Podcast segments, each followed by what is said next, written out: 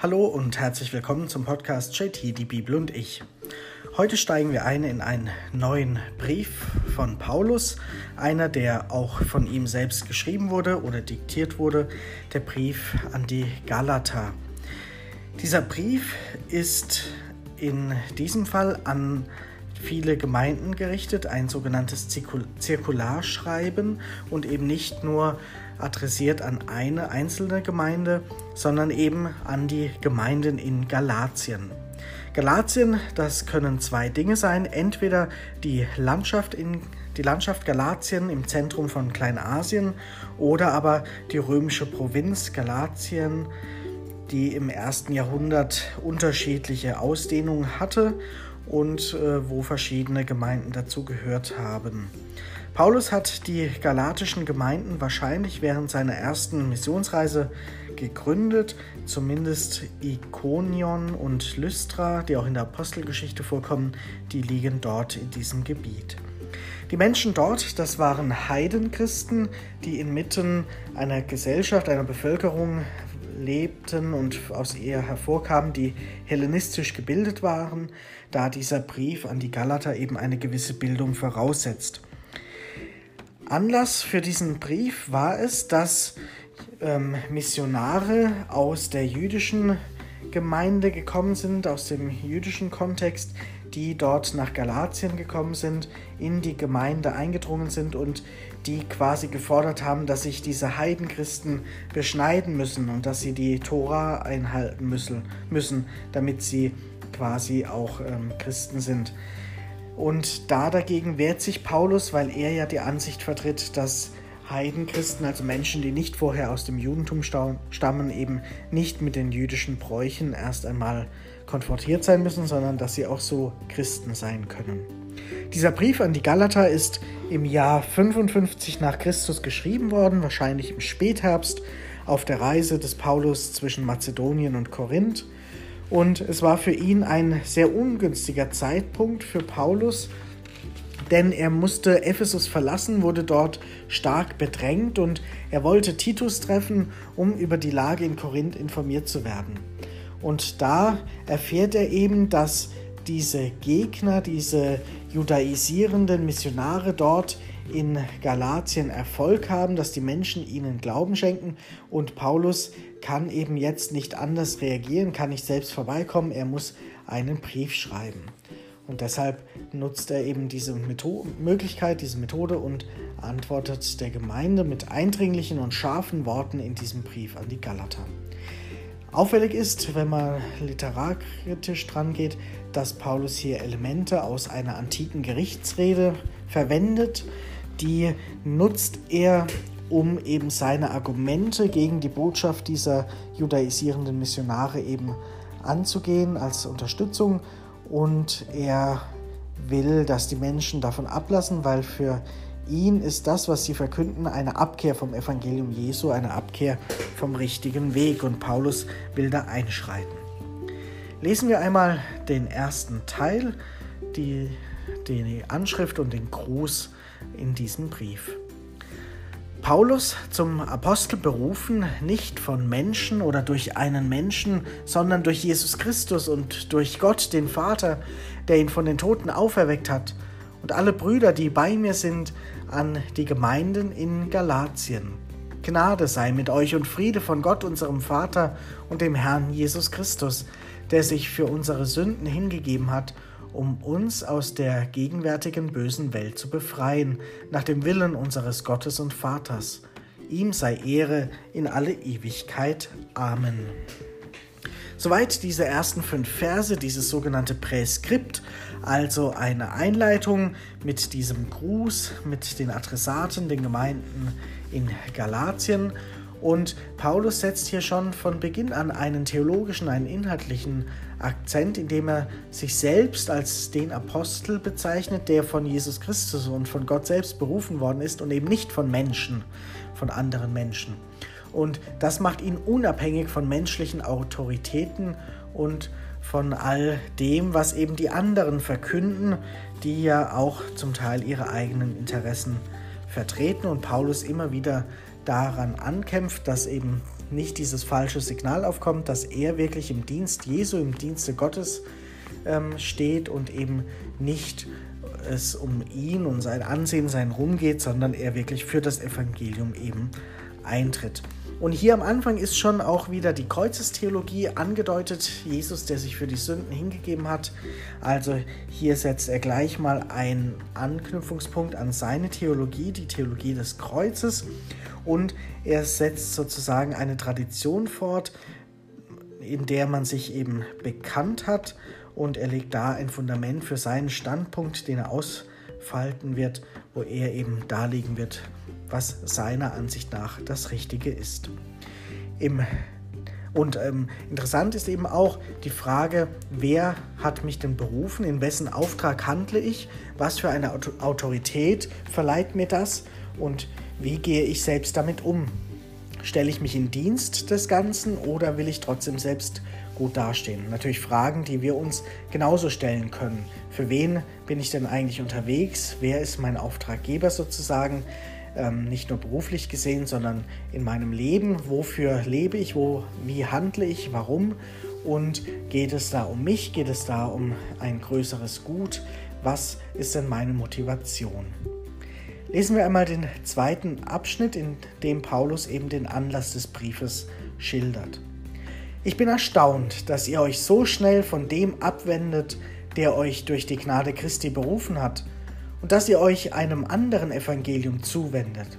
Es gibt kein anderes Evangelium, es gibt nur einige Leute, die euch verwirren und die das Evangelium Christi verfälschen wollen. Jedoch auch wenn wir selbst oder ein Engel vom Himmel euch ein anderes Evangelium verkünden als das, das wir verkündet haben, er sei verflucht. Was ich gesagt habe, das sage ich noch einmal. Wer euch ein anderes Evangelium verkündet, im Widerspruch zu dem, das wir verkündet haben, er sei verflucht. Paulus lässt hier in diesem Brief die sonst übliche Danksagung am Anfang weg. Er sieht das eben hier in diesem Brief nicht als angemessen, weil die Lage eine ernste ist, weil er eben den Menschen in Galatien ins Gewissen reden will dass eben sie auf einem falschen Weg sind, dass sie diesen Gegnern plötzlich Vertrauen schenken, also die, die ein anderes Evangelium verkünden. Und für Paulus ist das ein No-Go. Also wer ein anderes Evangelium annimmt, das im Widerspruch zum Evangelium Jesu steht, der kehrt sich von Gott ab, der verfälscht das Evangelium Jesu, der lebt alles andere als nach dem Evangelium. Für Paulus ist das kein Evangelium, was da verkündet wird, sondern genau das Gegenteil.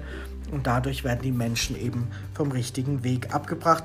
Und für Paulus ist es logisch, dass da nichts anderes helfen kann, als dass er diese Menschen eben verflucht, diese Gegner, weil sie eben hier Menschen abbringen wollen vom richtigen Weg. Und auch das sind Elemente, die im literarischen eben aus dieser antiken Gerichtsrede entnommen sind, wo das eben eine bestimmte Funktion der Rede war. Lesen wir einmal, wie es weitergeht, wie Paulus noch einmal schildert, warum er eben eine Autorität hat und worauf er die zurückführt. Geht es mir denn um die Zustimmung der Menschen oder geht es mir um Gott? Suche ich etwa Menschen zu gefallen? Wollte ich noch den Menschen gefallen, dann wäre ich kein Knecht Christi. Ich erkläre euch, Brüder und Schwestern, das Evangelium, das ich verkündet habe, stammt nicht von Menschen ich habe es ja nicht von einem Menschen übernommen oder gelernt, sondern durch eine Offenbarung Jesu Christi empfangen. Ihr habt doch von meinem früheren Lebenswandel im Judentum gehört und wisst, wie maßlos ich die Kirche Gottes verfolgte und zu vernichten suchte. Im Judentum machte ich größere Fortschritte als die meisten Altersgenossen in meinem Volk, und mit dem größten Eifer setzte ich mich für die Überlieferungen meiner Väter ein. Als es aber Gott gefiel, der mich schon im Mutterleib auserwählt und durch seine Gnade berufen hat, in mir seinen Sohn zu offenbaren, damit ich ihn unter den Völkern verkünde, da zog ich nicht Fleisch und Blut zu Rate. Ich ging auch nicht sogleich nach Jerusalem hinauf zu denen, die vor, vor mir Apostel waren, sondern zog nach Arabien und kehrte dann wieder nach Damaskus zurück. Drei Jahre später ging ich nach Jerusalem hinauf um Kephas kennenzulernen und blieb 15 Tage bei ihm. Von den anderen Apostel, Aposteln sah ich keinen, nur Jakobus, den Bruder des Herrn. Was ich euch hier schreibe, siehe, bei Gott, ich lüge nicht. Danach ging ich in das Gebiet von Syrien und Kilikien. Den Gemeinden Christi in Judäa aber blieb ich persönlich unbekannt. Sie hörten nur, er, der uns einst verfolgte, verkündet jetzt den Glauben, den er früher vernichten wollte. Und sie lobten Gott um meinetwillen. Paulus beschreibt hier eben noch einmal sein seinen Werdegang, ein autobiografischer Bericht, also einer, der hier von seinen Erfahrungen erzählt, der sein Inneres öffnet, der den anderen eben eine Brücke schlagen will, dass sie ihm vertrauen, dass er sich angreifbar, verletzbar macht, indem er selbst zugibt, früher die Christen verfolgt zu haben, bei all dem dabei gewesen zu sein, der Steinigung des Stephanus und so weiter, dass er vehement gegen diesen neuen Weg angegangen ist, dass er aber dann sich eben bekehrt hat nicht durch einen menschlichen Sinneswandel, er hat nichts von anderen übernommen, sondern durch eine Erfahrung, die er mit Gott gemacht hat. Diese Offenbarung Jesu. Er, der gesetzestreue Jude, der Christenverfolger, er sieht plötzlich diesen Jesus, er spürt ihn, er erfährt ihn und er nimmt quasi seine Botschaft an, sein Evangelium. Er erfährt diese Gnade Gottes und er spürt, dass er berufen ist, eben den Glauben an Jesus zu verkünden und zwar nicht dort, wo die anderen sind, sondern dort, wo noch niemand war. Und deswegen zieht er auch direkt los, wie er es beschreibt. Und erst nach drei Jahren kehrt er zurück. Also er ist völlig unabhängig, autark von den Aposteln in Jerusalem losgezogen. Erst nach drei Jahren ist er nach Jerusalem hinaufgezogen, um diesen Käfers, also Petrus, kennenzulernen und zu treffen. Er ist dann gute zwei Wochen da geblieben und hat mit ihm sich ausgetauscht und ist dann wieder losgezogen. Also Paulus beschreibt, dass er zum einen eben von Gott berufen ist, diesen Auftrag hat, das Evangelium in die ganze Welt zu bringen, zu den Heiden vor allem, dass er aber dann trotzdem auch immer wieder die Verknüpfung zu Jerusalem, zum Zentrum, zu den Aposteln sucht, dass er immerhin Petrus und Jakobus kennengelernt hat als einzige beiden Apostel und dass er sich da vernetzt hat und dass er eben gemeinsam mit ihnen am gleichen Strang zieht. Also Paulus legitimiert hier sein Auftreten, seinen Anspruch, dass er das Evangelium verkündet im Gegensatz zu den anderen. Das versucht er hier deutlich zu machen und er macht das auf eine ehrliche, offene Art, indem er eben seinen Lebensweg anbietet als Anknüpfungspunkt, als Beispiel.